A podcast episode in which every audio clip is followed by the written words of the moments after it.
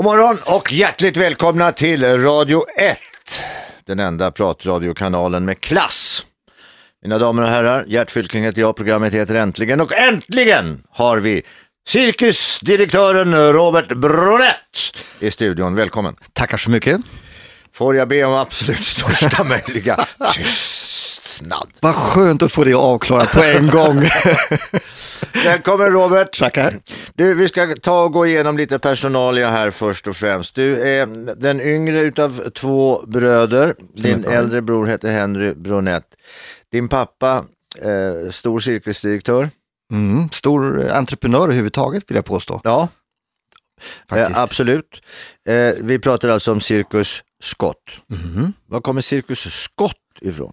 Eh, alltså, det är någonting som jag egentligen inte riktigt vet. Men det finns en rolig anekdot om det hela. Och det är det, i våran s- kassavagn, en gammal cirkusvagn, gammal kassavagn. Och i den så hänger en, en, en bild på en mycket elegant skotte. Och eh, sägnen i familjen går det att min farfar och hans tre bröder som startade Cirkus Scott, Ja. de blir så urbota trötta på att allting får höra vem är den här Scott som cirkusen kallar det efter. Ja, ja, ja. Så att de visar upp den här tavlan hela tiden. Så här, det, där, det där är våra anfader, det var han som startade Colonel Max Scott. Men tittar på den här tavlan och vänder på den, då ser du att det är locket på en kakburk. Så att, de har alltså ramat in locket på en eh, kakburk. Jag, jag tror helt enkelt att eh, de tyckte att Scott var ett bra namn. Och så Ja, tog ja. de det. Men det var farfar och tre bröder som startade. Vad pratar vi för årti- årtal ungefär? Eh, 1937 exakt startade de Cirkus Scott. Mm, Det är rätt sent det, är det inte det? Ja, rätt tidigt. Jag var inte född då. Nej, du var inte född, men jag menar cirkus är ju gammalt. Ja, alltså det är det, men eh, alltså, om du vill ha den långa versionen så är det så att min, alltså deras, min farfars far hade också cirkus som heter Cirkus François eh, som turnerade runt om i eh, Mellaneuropa och även upp till Danmark. Okej. Men som det oftast är så får ju då familjen arbeta gratis, man får inte pengar när man arbetar för familjen. Så att min farfar och hans tre bröder de bröt sig ur och så turnerade de runt väldigt mycket i Tyskland, väldigt mycket i England och gjorde egna föreställningar som clowner. De, Okej. de var lite grann som dagens rockartister. De hade ett följe på 30 man, eh, satt upp egna föreställningar. De var det enda europeiska nummer som var med vid öppningen, invigningen av Radio City Music Hall i New York Okej. togs de över. Så de var jättestora. Och sen då så bestämde de sig för att göra en egen cirkus eh, och att de ville göra den i Sverige. Och då blev det Cirkus Scott 37. Men, men ni är inte svenskar egentligen? Vem är svensk? Ja, men vad jag menar, ja, svensk är väl de som liksom, lite grann sådär på, på, på några hundra år då. Ah, ja, det där blir ju larvigt, men Ja. vad jag menar är, ja, alla som bor i Sverige är ju svenskar, men fam familjen Bronett är en invandrad familj om vi säger så då. Ja, det är absolut det är en brokig skara eh, med eh, tyskar och fransmän och italienare och, och gud vet vad. Jag har Ja. inte riktigt vågat forska i det hela. En modern familj. Helt klart. med andra ord. Okej, Robert, eh, du är född 1964. Ett jättebra år. Ja, det är ett bra år. Jo, jag, jag kommer ihåg 64. Jag var 19 år då. Okej. Och eh, jag, jag var nere i eh, Paris faktiskt, på luffen. Okej. Eh, och eh, bodde där. Jag hade stuckit hemifrån eh, året innan. Jag var 17 när jag stack till Paris, fyllde 18. Jag hade 7 kronor på fickan, liftade ner. 48 timmar senare så stod jag vid Eiffeltornet och undrade, vad fan, var har jag hamnat? Men Underbart. ja, det var en fantastisk historia. Sen var jag där, eh, sen så eh, blev jag så småningom fyllda 20 och då ryckte jag in i militärtjänsten. Då blev det lite mera ordning och reda, och, ja, på ett sätt. Men 64 föddes du eh, in i familjen Bronett. Mm. Din pappa var då cirkusdirektör, Eh, Ja, det entreprenör vill du kalla honom, men som vi känner honom så var han cirkusdirektör. stämmer det. Pappa var på den tiden faktiskt eh, så, genom att min farmor var en stark kvinna som drev Cirkus Scott, så min pappa 64, han gjorde föreställningar i Vegas, han gjorde föreställningar i Tunisien och sen kom han hem på sommaren för att hjälpa farmor med att driva Cirkus Scott. Som han då som familjetraditionen eh, eh, betyder så, så var det gratis. Så han jobbade Ja, ja. gratis under sommaren och sen på vinterhalvåret så försörjde han sig för att kunna komma tillbaka till Scott. det är riktigt. Okej. Och din, din äldre bror Henry, Mm. eh, han var redan igång som treåring då och fick lära sig olika nummer och stå på händer och Absolut. Ja men man har ju den föreställningen att är man född in i en cirkus, då jävlar då gäller det att lära sig fort. Ja, alltså, det är ju så här att, att eh, vad som är normalt, det är ju beroende på vad man har för egna upplevelser. Och för oss så var det ju normalt. Vi, vi föddes ju in i världens bästa lekplats. Ja, det var en lekstuga hela tiden på ett Ja, sätt. så det är fullt med människor som hittade på roliga och underliga saker. Så att eh, man kan ju inte önska sig någonting bättre än så. Så självklart var det så, det var ju aldrig något tvång. Nej. Men redan som liten så satt man ju och drömde och tittade med stora ögon på när artisterna repeterade och ville pröva på själv och sådana saker. Så att eh, man lärde sig från unga år väldigt, väldigt mycket. Men gjorde, hade du något eget nummer? Eh, pappa sa alltid det att man ska aldrig eh, eh, utsätta sin, sin publik, betalande publik, för någonting som någon annan kan göra bättre. Så att, eh, Det var svar på frågan alltså. ja, helt riktigt. Men jag har uppträtt som clownnummer med min bror, det gjorde vi faktiskt. Ja, men det har jag sett. Ja, Det har jag sett. Mm. Men, Men, men som sagt, ni skulle kanske ha följt er pappas råd. Jag, eh, jag svarar inte på den frågan, jag tycker det var lite elakt, men jag hör vad du säger. Men du Robert, Ja. eh, okej du föddes i, i, Stockholm eller? Föddes i Stockholm. Okej, och sen har du blivit Sverige trogen på många, många sätt. Eh, Jag, Du flyttat runt givetvis och åkt runt också en del eller? ja, jag kallades lite grann för dagens elva gäst i skolan. Därför att eh, vi, vi, vi, eh, jag var, gick ju i skolan här i, i, i Stockholm och eh, vi hade, vi hade ju ett hembas här i Stockholm. Ja. Men loven blev ju oftast väldigt uttända, så när det var sommarlov så kanske jag kom inte då när skolan börjar igen vid 26 augusti, jag kanske kom någon gång i mitten av september och efter jullovet när skolan börjar någon gång i mitten av januari så kanske jag kom någon gång i februari. Okej. Och det var väldigt mycket dimma på flygplatserna överallt som var orsaken till ja, detta. okej, jag fattar. Men du, för, hur gick det i skolan? Ja, det gick väl, jag vill inte säga över förväntan, men förvånansvärt bra. Jag gick ut med, med ganska bra betyg. Men- Eh, och lärde mig både skriva och räkna. Och, Ja, men det är bra. Det, det Ja. tycker jag att alla ska kunna. ja. Eh, men men var, var du ämnad för att ta över cirkusen eller? Det vet jag idag fortfarande. Jag är 46 år idag Ja. och jag vet fortfarande inte riktigt om jag är ämnad till det. Men jag drivs av en passion till cirkus och jag har gjort en hel del stora cirkusföreställningar både i Sverige och utomlands. Mm. Så att på något sätt så eh, är det svårt att få ut den här sågspånen ur, ur eh, Galoscherna, Ja. sandalerna heter det. Ja. Du, jag, jag, vet du, jag köpte en gång en LP-skiva, på den Mm. tiden det fanns LP-skivor, som var en, en inspelning utav, eh, från en cirkusföreställning med, med Ringley Brothers Mm. i USA. Mm.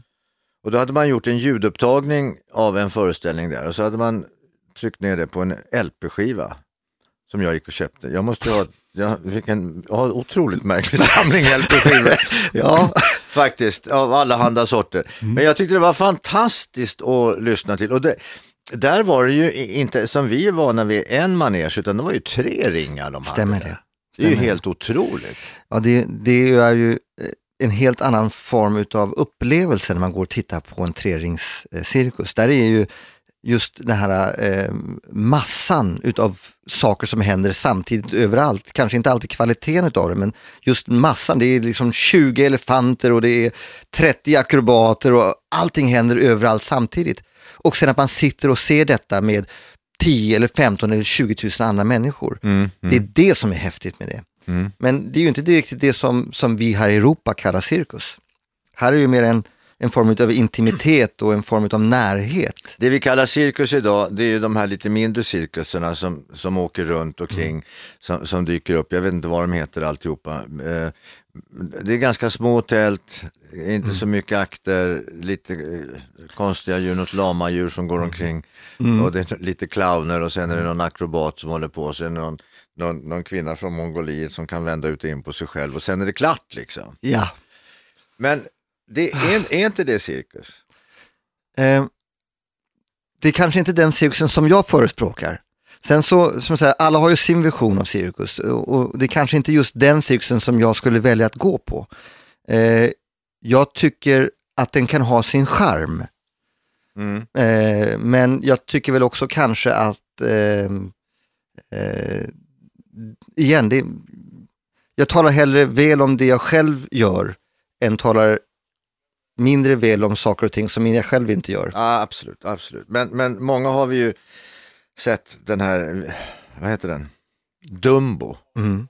Det här fantastiska cirkusäventyret med den här lilla elefantungen som så småningom kommer till sin mamma och har så stora öron så att den till slut lär sig flyga. Ja. Men hela det, den, den, den eh, liksom cirkusmiljön och hur man i, på något sätt gör ett stort, en stor saga utav cirkusen och det är den sagan som vi lite grann har, för cirkusen är ju ja, det är otroligt omodernt. Alltså det är ju inte 2010 på något sätt, egentligen.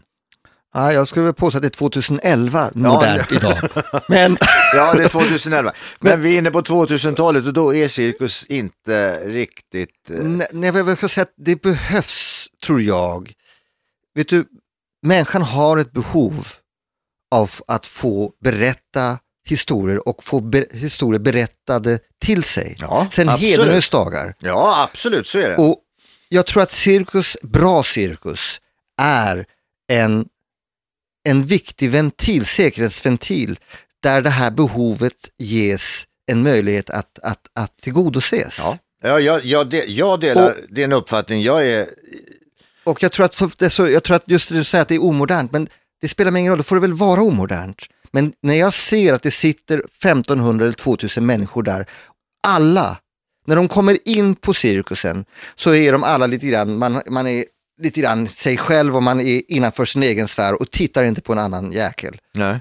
Och efter tio minuter, då ser man plötsligt det här löjliga fånleendet som folk, och drömmande leendet som folk får på, på, i ansiktet. Och de tittar på sin granne och de nickar nästan lite grann, de känner lite grann, men Nej. plötsligt så kommer de nära varandra. Ja, ja, det här, ja, men cirkus för mig det är ungefär lika omodernt men, men samtidigt lika skönt. Alltså tänk att tända en brasa i den öppna spisen. Det är ju fruktansvärt omodernt att ha Riktigt. liksom, en brasa mitt inne i rummet. Ja. För det behövs ju inte, vi har ju centralvärme, Ja. fjärrvärme till och med. Ja. Men lika fullt så vill vi sätta oss där ner vid den här sprakande elden som vi har gjort i urminnes tider. Du Robert, ja du gick i skolan och det gick bra även om du, du eh, var elva gäst i skolan som du kallar det. Din bror då, gick det för honom? Ja, Henry gick det också väldigt, väldigt bra för. Henry är ju, eh, vill jag påstå, motvilligt måste jag medge att han är en av de mest bildade och belästa personer som jag har haft förmånen att lära känna. Och jag säger det motvilligt därför man tycker ju aldrig att man ska säga någonting bättre om sin bror, men det måste jag säga. Så att Henry var ju egentligen läshuvudet i familjen. Ja, Jag var mera den, den på det sättet extroverta galna som såg skolan som ett nödvändigt ont och som en, som en form av bisyssla mellan fotbollen och cirkusträningarna och tjejerna och allting annat. Radio 1. Välkomna tillbaka, Gert Fylking heter jag. Du lyssnar på Radio 1, den enda pratradiokanalen med ackuratess och finess i Sveriges avlånga land. Programmet heter Äntligen och äntligen är Robert Bronett. Hej! Hej hej, cirkusdirektören ni vet, han från Cirkus Scott. Eh, han som fick sin första löpsedel genom att han påstods ha bundit fast en hund vid kofångaren i sin bil och sen kört fort, fort, fort, fort, fort Gärdet runt. Var det så? Lögn och förbannad dikt kallas det för. Ja, vi lämnar det Ja, därhän. tackar vi för. Vi lämnar det därhän. Du, eh, Cirkus Scott eh, i all ära, men det var bättre förr skulle jag då vilja säga. Eh, för jag kommer ihåg när jag, var, när jag var liten, när jag var i din ålder höll jag på att säga. Nej men förr, förr i tiden, då, då kan jag tänka mig att vi var i mitten på 50-talet ungefär. Då landade Cirkus Scott och hade sin, sitt tält slog man då upp eh, nere vid, vid eh, Stallmästargården. Stallmästargården var ett, en stor yta som man kunde stå på. Där gick man sen Sveavägen fram med ett stort cirkuståg och då var alla utklädda, musikorkestern i täten och sen så kom alla, det var clowner, det var jag kommer framförallt ihåg en kille som jag inte fattar hur det gick till eftersom jag aldrig hade sett det förut. Han gick på styltor, var ju hur lång som helst. Det var djur, eh, var det vagnar med djur det minns jag inte, men i alla fall med farliga djur alltså. Det var det. Men det var tigrar, det var lejon, det var elefanter, det var givetvis hästar. Eh, och jag kommer ihåg att, att den här, han som sen när man kom in i cirkusen och, och tittade på föreställningen, att han som, som hade då, var, var den här så kallade lejontämjaren, han hade eh, några slags eh, ta- Tarzan-kalsonger på sig och ett, ett pistolhölster med en, en pistol i, i, i, eh, Vad i, i farligt på den tiden. och en piska. Eh, och det där gjorde ju att man uppfattade det hela som fullständigt livsfarligt naturligtvis. Men han klarade det där och, och de hade, jag kommer ihåg, de hade stor järn, stålbur Mm. inne i också. För att, ja, så vidare. Det var ju väldigt, väldigt spännande. Så är det inte nu för tiden. Ja, det är fortfarande spännande fast eh, alltså, jag kan ju hålla med om att även när jag var liten, alltså fram till eh, mitten av 70-talet, så reste ju hela cirkusen med järnvägen. Vi var ju, förutom LKAB så var vi SJs största privata kund. Vi hade egna snälltåg, egna tåg, eh, cirkuståg som kom till staden. Allting lastades av mitt i staden, alltså centralen i staden. Och sen så gick man i parad från eh, tågstationen till cirkusplatsen som också låg centralt. Det här var ju helt fantastiskt, både själva paraden, för då såg ju plötsligt hela stan att cirkusen var i stan. Just det. Men det är också romant det romantiska i det hela, att på kvällen när allting revs så packades allting på det här specialtåget och all personal, alla djur och all personal sov på tåget på väg till nästa stad. Ja. Och det är en av de starka minnen jag har. Det var, jag fick ju inte alltid följa med, men att ligga i en cirkusvagn Ja, ja. på tåget och höra det här. Häftigt. Det var fantastiskt häftigt. Ja. Du, eh, du är uppvuxen med cirkusen naturligtvis. Du, du och din bror, din äldre bror eh, Henry, ni försökte på att vara clowner. Eh, det var väl sådär, jag så har faktiskt sett det. Men vet du en annan sak Nej. som jag har gjort, som kanske inte du har gjort? Nej. Jag har klättrat upp allra högst upp i cirkustältet, Det har du gjort, i kupolen. i kupolen. Och därifrån kan man nämligen ta sig ut. Mm. Och cirkusarbetarna då när de gör ordning tältet eh, så, så fäster man ju grejer där uppe. Sen åker man kana ner på tältet, Mm. Riktigt. på, på, på taket. Ja. Eh, Och, sen, och det är ganska högt och stort det där. Och sen så åker man kanan ner så kommer man till, till de raka sidorna. Eh, då, gör man, då gör man så, stannar man, man, kommer, man stannar till där och sen så tar man med händerna så släpper man sig ner för det är någon två, två och en halv meter där eller någonting. Hoppar man ner. Det har jag gjort. Det är inte dåligt kan jag säga. Nej, det har inte du det, Jag kan säga att jag är imponerad av att de släppte upp det där. Det tycker jag är kul. Ja, men vi gjorde ett reportage om det där och fick jag göra det. Okej. Men, men sen faktiskt så har jag också varit med och, jag, jag är liksom sjukligt eh, barnsligt för, förtjust i cirkus. Så att sen när Cirkus Scott flyttade ifrån eh, Stallmästargården till Storängsbotten, ute, eh, där ute på Gärdet. Då var jag med där, jag bodde tvärs över på ett studenthem då som heter Gerum, ligger kanske kvar. Där eh, skulle de slå upp sina grejer, då fick man hjälpa till.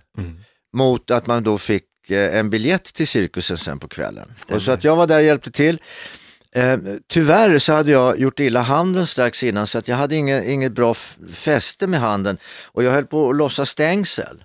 Och det här stängslet det, det ramlade, ja för jag kunde inte ta emot det riktigt ordentligt, så att det ramlade ner och spräckte tån på mig. Men- Aj, aj, aj. så att jag vet, cirkus, Det är farligt. Det, ja, det finns möjligheter att skada sig där också. eh, Okej, eh, blev- tyckte, du, tyckte du någon gång att det blev tråkigt? Nej, alltså, som jag säger, det är ju, självklart så är det så i livet att man aldrig tycker att allting är kul alltid och hela tiden. Nej. Och precis som kanske det fanns många av mina klasskamrater som tittade drömmande på när cirkusromantikerna får rymma med en cirkus, så hade jag för min del kanske drömmen om att tänka att ha ett riktigt landställe. Vad exotiskt, ett hus med röda knutar där man Ja, ja. åker på sina, eh, och man kanske åker ut med segelbåt. Alltså det var ju det var den stora fascinerande drömmen för mig. Ja, men det blir, man, blir, man längtar tvärtom. Men, hur, du, men sen då när man är 15 år och sådär, 15-16 år och ska göra sig fri och man ska ta sin första Ja, fylla och man ska, självklart. man ska ha sitt första... Jag skulle inte hålla på med cirkus. Jag eh, tog och skulle, efter gymnasiet, jag läste, skulle läsa på universitet och jag stack iväg över till USA och började jobba med tv och jag skulle göra allt annat än cirkus. För cirkus, som du själv sa, det var ju förlegat och gammalt och det kan man ju inte hålla på med. Nej. Men konstigt nog så blir det ju så när man sen blir lite mer erfaren, lite mer be, begåvad vet jag inte, men mer erfaren så inser man ju det att cirkusen är ju ingenting annat än ett öppet forum där alla olika konstformer kan samlas. Mm. Och vilken grej det är att kunna förverkliga sina drömmar i denna manege. Men det där har vi ju sett. Det där har vi sett. Cirkus Scott har inte varit... Hur länge sedan var det Cirkus Scott i sitt så att säga cirkusaktiga... hur länge sedan var det? Det är alltså sista gången Cirkus Scott var ute på turné, där jag var med var 2002. Sen Okej. körde min bror ensam 2003 med, med blandat resultat. Så på åtta års tid så har Cirkus Scott inte varit ute på en riktig turné. Men ni har haft, ni har haft eh, de här, eh, den här damcirkusen, vad heter Cirkusprinsessan. Cirkusprinsessan har ni haft. Jajamensan, det har vi haft. Och sen, och sen har ni haft hästar också bara. Eh, Jajamensan, jag, jag körde under tre års tid en, eh, runt om i Europa och även i Sverige en föreställning som heter Levad, Noble Horse Gala. Just det. med 50 hästar och 20 ryttare och dansare och musiker och akrobater. Där jag blandade då flamencodans med eh, spansk dressyr med, eh, och artistik. Och det var mm, faktiskt en stor framgång. Men den här cirkusprinsessan har ju också varit fantastiskt märkvärdig. Ja, det var jätte, jättekul. Jätte, jättekul. Radio 1. Välkomna tillbaks, du lyssnar på Radio 1, Gert Fylking heter jag, programmet heter Äntligen och äntligen är Robert Cirkus Scott Bronett, cirkusdirektören, ni vet, han är här. Cirkusdirektör tillsammans med sin bror eller? Eh, ja, på den tiden var jag det. Idag så är jag mest cirkusdirektör ensam, sen 2002. Så gör jag mest Anar vi en själv. schism i familjen här? Eh, ja, både ja och nej. Det, ja, det kan man säga. Det var väl så här att, att eh, som det tyvärr ofta är när det är eh, två bröder med starka viljor båda två, så, så, så funkar det inte alltid. Och vi jobbade tillsammans från, min far gick bort då 94 fram till 2002. Och eh, 2002 så insåg jag att alldeles för mycket tid gick åt till att eh, komma på bra argument eller dåliga argument för varför man inte skulle göra som brorsan ville. Jaha, Istället för att ägna den kraften och tiden åt att göra bra föreställningar eller marknadsföra dem. okej. Så då valde jag att lämna Cirkus Scott. Eh, och då stack jag ut i utlandet istället och då gjorde jag väldigt mycket eh, tv för framförallt Rai 3 för italiensk tv, Circo Massimo. Och, eh, jag gjorde Monte Carlo-festivalen under fem års tid nere i Monte Carlo. Administratör DDG för Prinsen. Eh, och en hel del andra, Levad-föreställningen och en hel del andra föreställningar. Men, du, men, men Cirkus Scott, namnet är ju kvar och ägs av familjen och, och cirkusen och, och, och tältet och allt vad det nu är, eller? Ja, alltså Cirkus Scott är ju ett varumärke. Ja, jag menar det. Och nu är det så, nu har jag ju två egna små knoddar och jag har bestämt mig för att placera mig här hemma i Sverige igen och stanna här hemma. Knoddar betyder barn. Barn, precis. En ettårig Karl och en treårig Hanna. Okej. Och eh, då vill jag göra Cirkus Scott igen, jag vill ta upp den. Alltså för när jag är här i, i Sverige så träffar jag så, så fort folk hör att jag heter Bronett, säger de, oh Cirkus Scott minns ja. jag. Ja, ja, men det gör man. Och, och, det, och även jag gör det. Så att jag tycker det är jättekul att få sätta upp Cirkus Scott igen. Och det gör jag i år. Men, men, men eh, din, din bror eller bror Henry, han gör inga anspråk alltså på Cirkus Scott? Nej, tvärtom. Han tycker det är kul att jag sätter upp det igen. Ja. Eh, Henry ägnar sig, eh, sin tid nu åt det han tycker är kul, vilket är att skriva böcker. Mm. Han ska publicera en ny bok nu i slutet av augusti. Mm. Han håller en hel del föredrag och eh, han gör också en hel del regiarbeten. Han eh, gjorde bland annat vet jag, på Läckö slott nu, det var ett tag sedan, eh, En opera. Mm. Ja, ja. Men han, han utbildade sig till skådespelare han. Ja, det är riktigt. Han gick ju faktiskt på scenskolan på Mm. Ja. Dramaten. Ja, det gjorde han. Ja, men det jag, jag kommer ihåg allt det där vet du. Ja. Eh, jag, jag, är- jag må vara ful, men så jävla glömsk är jag Ja. inte. Fy fan, det kan jag inte hålla med om. Jag tycker att du är både stilig och eh, Ja, du, har minne som en elefant. Ja, ja, men okej. Du, ja, det vet inte jag om hur de har, men det vet ju du bättre. Jo då. Eh, nu ska ni ha en föreställning snart med Jajamensan. Cirkus Scott. Ja. Var är den? På Gärdet så smäller jag upp en eh, Cirkus Scott-föreställning. Nedanför borgen där alltså? Precis. Okej. Eh, och det är lite annorlunda, jag tweakar till det lite grann. Jag, först och främst så, så, så bygger jag upp ett gigantiskt tält. Mm. Jag, jag tycker om stora grejer. Ja. Eh, och det är ett tält som är 80 meter långt, det är 45 meter brett. Och anledningen till det är att halva tältet blir då cirkustält med föreställning med sjölejon, elefanter och bra orkester och, och allt som har en riktigt bra cirkusföreställning till. Och andra hälften gör jag till en cirkuspark. Mhm. Där man kan komma ett par, tre timmar i förväg. Man kan pröva på, det finns olika stationer där man kan pröva på att jonglera, pröva på att gå på lina, pröva på att hänga trapets, cirkusakrobatik. Man kan få bli ansiktsmålad, man kan hålla på med ponnyridning eller fotograferad med en elefant. Mm. Så man gör det till en heldag med familjen istället. Ja, men det är bra. Det är en bra idé. Men du, var får man tag på ett sånt där tält någonstans som är 80 meter långt? Det, det låter ju som en hangar. Det är som en hangar, alltså det är ju det, det är 20 meter högt, det är gigantiskt stort. Och Mm. det är självklart det är specialdesignat för mig.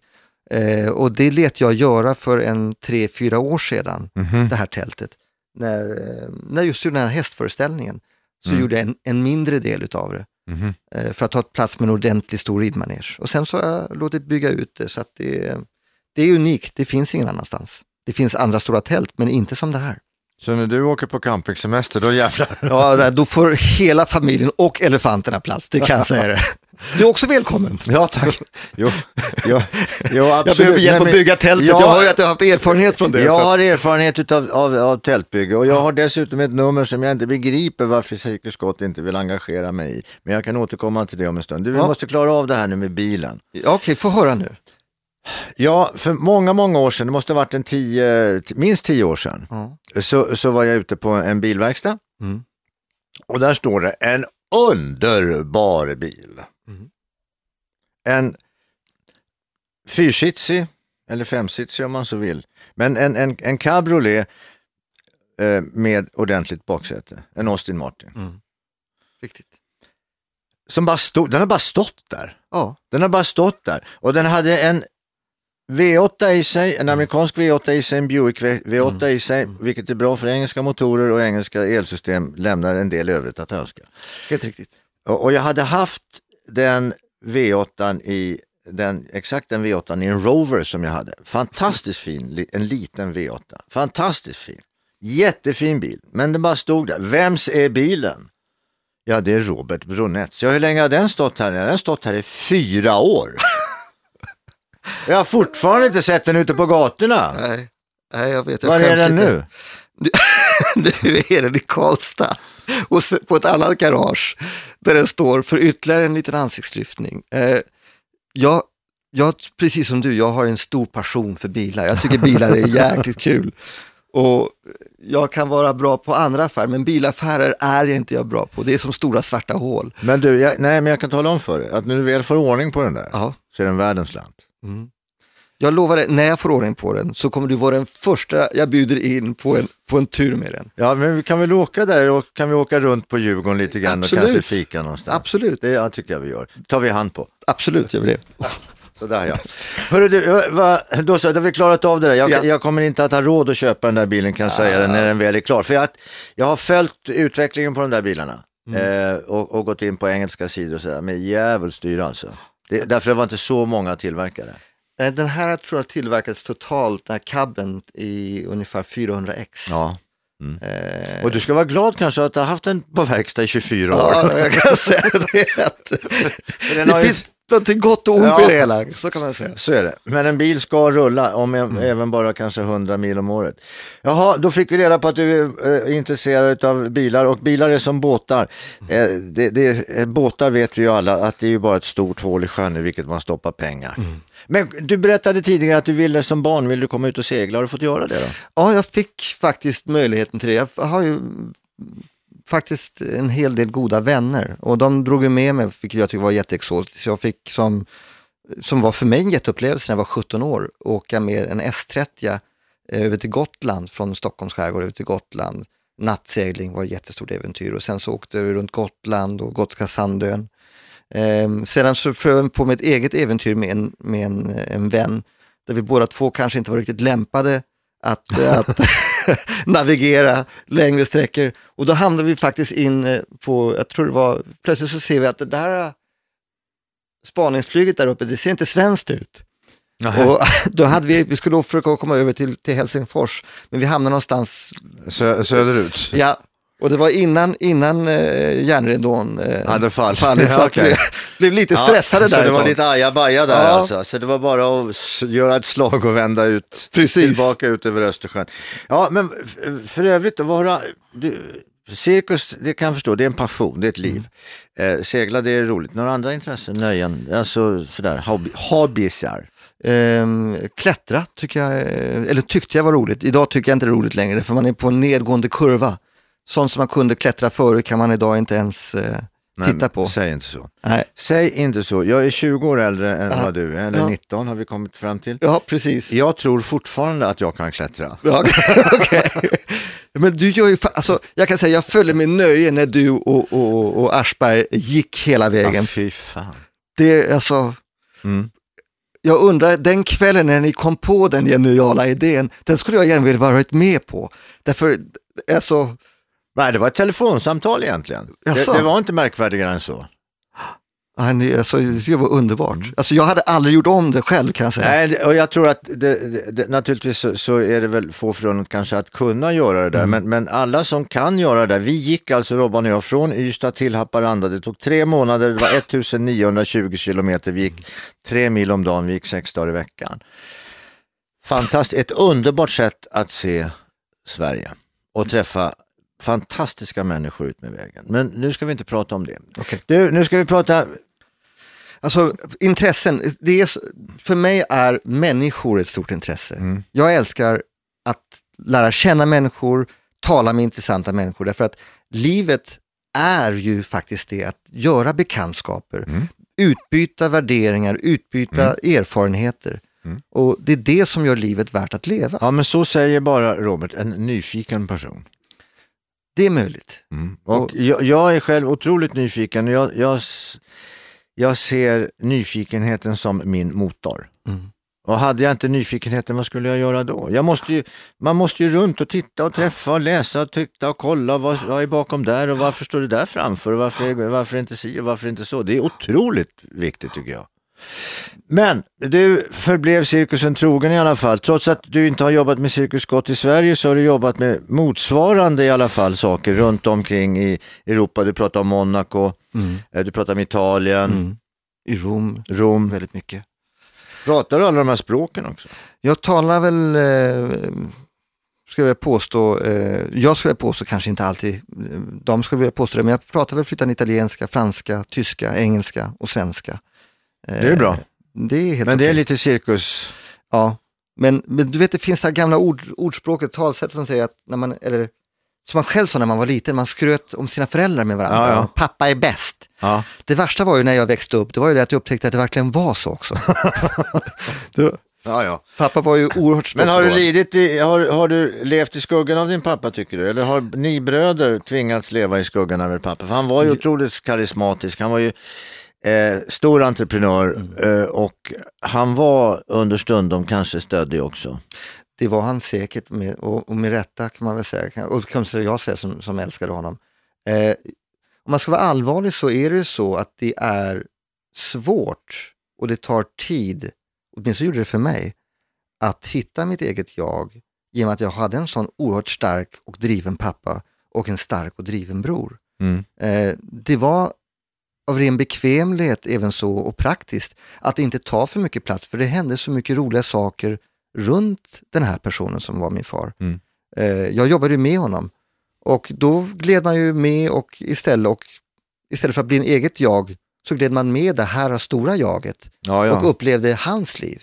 Så när han gick bort så var det en, för mig en, en, en eh, tog det väldigt lång tid. Men det var därför som, sen jobbade ju du och Henry, din bror, på Ihop, Ihop. precis. ända till du insåg att nej men nu, Ja, det det- här är ju inte jag. Nej, Det är inte jag, utan Nej. det här gör jag bara för att ja, det, det kanske tänks att jag skulle ha gjort så här eller Mm. att jag borde kanske göra så här eller det här är faktiskt det enda jag lite grann kan. Ja, det var, faktiskt så var det väldigt mycket så. Och, eh, så att det har tagit mig en lång tid att, att, eh, att eh, vill jag påstå, hitta en personlighet som jag själv trivs med att vara. Radio 1. Välkommen tillbaks! Du lyssnar på Radio 1. Programmet heter Äntligen. Jag heter Gert Fylking och äntligen är Robert Bronett här. Ni vet, eh, Cirkus Scott, cirkusdirektören. Robert, jag, jag ser att det glimmar på, din, eh, vänstra, på ditt vänstra ringfinger. Jajamensan. Gift. Ja, Sen?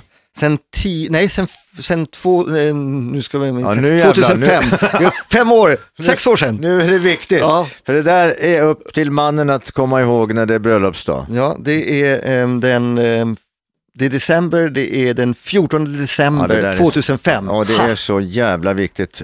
Eh, Jag firar alltså 10-årsjubileum med min älskade Tanja den 22 september Okej. i år.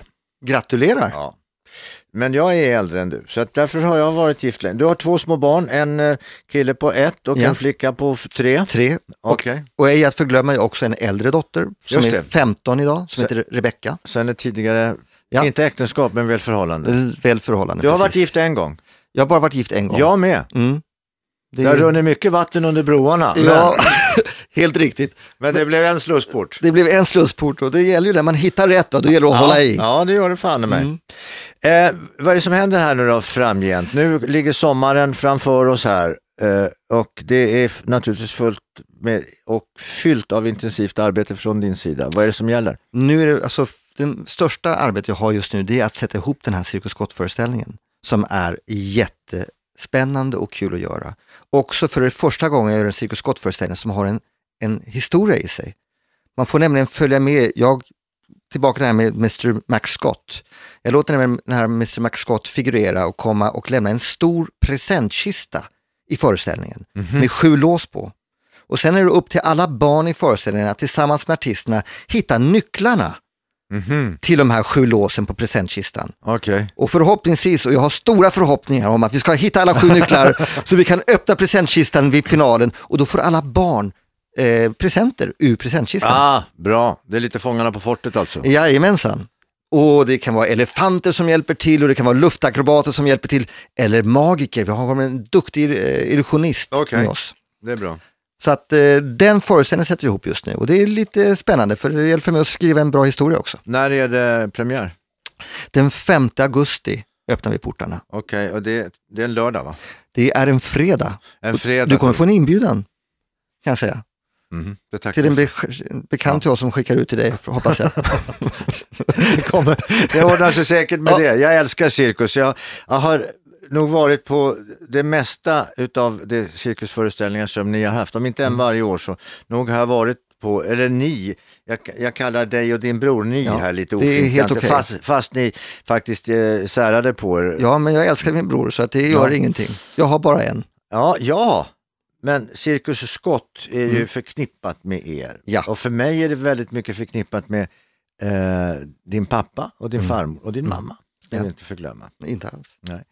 Eh, Okej, eh, Cirkus Scott i all ära. Nu har du familj. Mm. Vad tycker din hustru om det här med cirkus? Min eh, hustru har, eh, hon visste ju vad hon gifte in sig i, på att säga. Ja, Så hon eh, tycker ju att det här att starta Cirkus Scott igen, det är lite grann som att komma hem. Efter att ha gjort alla dessa olika tv-produktioner och stora andra produktioner utomlands och företagsevent och sådana saker som jag också gör väldigt mycket, så känns det på något sätt, även för mig själv, eh, och kommer till insikt om att, att det är som att komma hem igen och starta Cirkus Scott. men din fru, är hon, är hon också cirkus? eh? Nej, hon är, men hon är tävlingsmänniska. Hon är gammal, eh, inte så gammal, ganska ung. men, men hon har spelat väldigt mycket tennis eh, och spelade eh, professionell tennis, framförallt i Australien. Okej. Och eh, sedan så började hon jobba på, på, hos min bror som egentligen engagerade när vi fortfarande var tillsammans för 10-12 år sedan. För att sälja eh, evenemang till Cirkusprinsessan. Jaha. Och sedan så eh, vad hon skulle hon vara med och göra just Cirkus Scott-premiär år 2000 i Ystad, vilket är den stad hon kommer ifrån. Och då träffades vi och jag blev blixtförälskad. Hon tyckte jag inte var riktigt klok i huvudet och jag sa åt henne, det spelar mig ingen roll. Jag vet att du är rätt för mig, jag har tid att vänta. Och sen så tog det ungefär en, två veckor och sen, så, sen var det kört för hennes del och jag har, aldrig, jag har aldrig ångrat det. Och hon ångrar det säkert varje dag. Men ni hjälps åt, ni, ni arbetar tillsammans med den här grejen? Eh, ja, Cirkus Scott, så Maria är för mig min bästa rådgivare. Men hon är ganska fullt upp med barnen. Ja, ja. ja men är del barnen, nu ska vi rekapitulera, barnen är alltså ett år och tre år och Precis. det, då är det full rulle. Då är det väldigt mycket full rulle. Men ni är Stockholmsbaserade nu? Vi är Eller- Stock, ja, absolut. Mm. Vi är rotade här och planerar att förhoppningsvis bli gamla, vackra och eh, Hörde lyckliga du här. tidigare, tidigare så såg man dig redan omkring ute på Blidö. Det är riktigt. Det är en ö som jag håller väldigt kär. Och det både från egentligen när jag var eh, liten, jag hade en vän som hade ett hus på Blidö och det var exotiskt att komma dit på helgerna. Och sen hade jag ett eget hus borta vid Granholmen på, på, på Blidö Ja, ja, under därför fyra, alltså. fem år. För jag har ju ställe inte så långt ifrån Blidö, norr om Blidö utanför Furusund. Ja, Ha. det är en häftig ö. Det förklarar, förklarar. Du vet att Barbara Hendricks bor på Blidö? Jag vet det, jag vet det. Bara en sån sak. Det gör att man har lust att ta sig dit igen kan jag Ja men säga. det ska du göra. Det ska du göra därför att hon har konserter. Det har hon. Ja, i Blidö gamla bio. I biografen. Ja, Och kan, säg till mig när, jag kommer. ja, ja absolut. Jag kommer ska. gärna. Och de har, de, hon och hennes man Uffe, de har byggt upp det där. De har konserter, de har event, de har evenemang, de har bio. De har stora kända namn som kommer dit. Och så Barbara Hendricks, en av världens absolut främsta operasångerskor, bor alltså på Blidö. Då blir det. Så att, eh, har jag vetat om detta, jag, Ja. jag, säger, säger, jag kommer. Ja, det är jag bra. kommer. Men jag, jag ska låta meddela när det händer. Alltså det vi har att se fram emot nu, det är efter sommaren, då var det den 5 augusti, då det premiär på Cirkus Scott. Då ska vi Jajamensan. ju naturligtvis gå dit allihopa och titta. Jag älskar cirkus. Det gläder mig, då är vi två.